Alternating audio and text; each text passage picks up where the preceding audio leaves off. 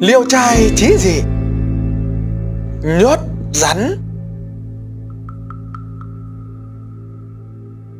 Trong núi ở huyện Tứ Thủy, tỉnh Sơn Đông Vốn có một ngôi chùa Bốn bề không có thôn xóm Ít người lui tới Chỉ có đạo sĩ chú ngụ. Có người nói rằng trong núi có nhiều rắn lớn Nên những kẻ du ngoạn càng lánh xa. Có một thiếu niên vào núi bắt chim ưng Vào sâu quá Không có chỗ nào ngủ đêm. Nhìn thấy phía xa, có chùa chiền, Bèn rảo bước tới gõ cửa. Đạo sĩ hoảng sợ nói, Sao cư sĩ lại tới đây? May mà không gặp phải đám trẻ. Rồi vội bảo ngồi, dọn cháo cho ăn.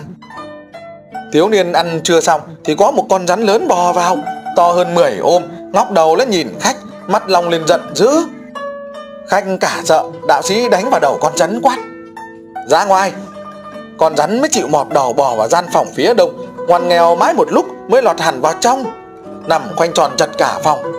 Khách cả sợ run lẩy bẩy, Đạo sĩ nói, Trước này ta vẫn nuôi nó, Nên nếu có ta thì không sao, Chỉ sợ có ai một mình gặp nó mà thôi. Khách vừa ngồi yên, Lại có một con rắn khác bò vào, Hơi nhỏ hơn con trước, To độ 5-6 ôm. Thấy khách thì dừng lại, Trợn mắt thẻ lưỡi giống như con trước. Đạo sĩ lại quát, Nó cũng bỏ vào phòng. Trong phòng không còn chỗ nằm nó vắt nửa thân trên khoanh và xả nhà.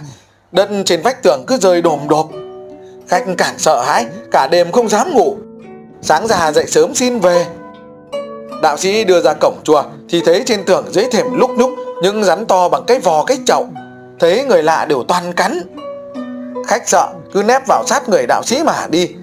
Đạo sĩ đưa khách tới cửa núi mới trở về. Quê ta có mấy người làm khách ở Trung Châu, tỉnh Phúc Kiến. Tới ngủ nhờ trong một ngôi chùa nhốt rắn.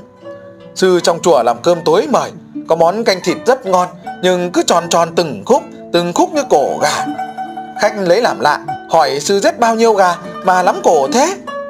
Sư mới đáp, Đây là rắn chặt ra đấy. Khách phát hoảng Có người ra ngoài nôn mửa.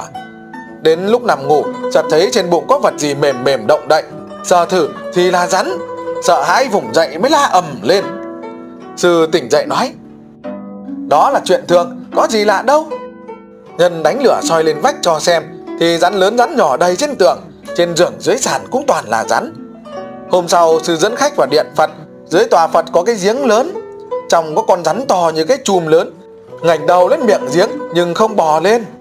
Xoài đuốc xuống nhìn, Thì bên dưới lúc nhúc rắn con rắn cháu, Tính ra có tới hàng trăm vạn con, Cả một bầy bên dưới. Sư mới nói, Trước đây rắn lên khỏi giếng, Gây hại dữ lắm. Từ khi xây tòa Phật bên trên Để chấn niệm Thì mới yên ổn.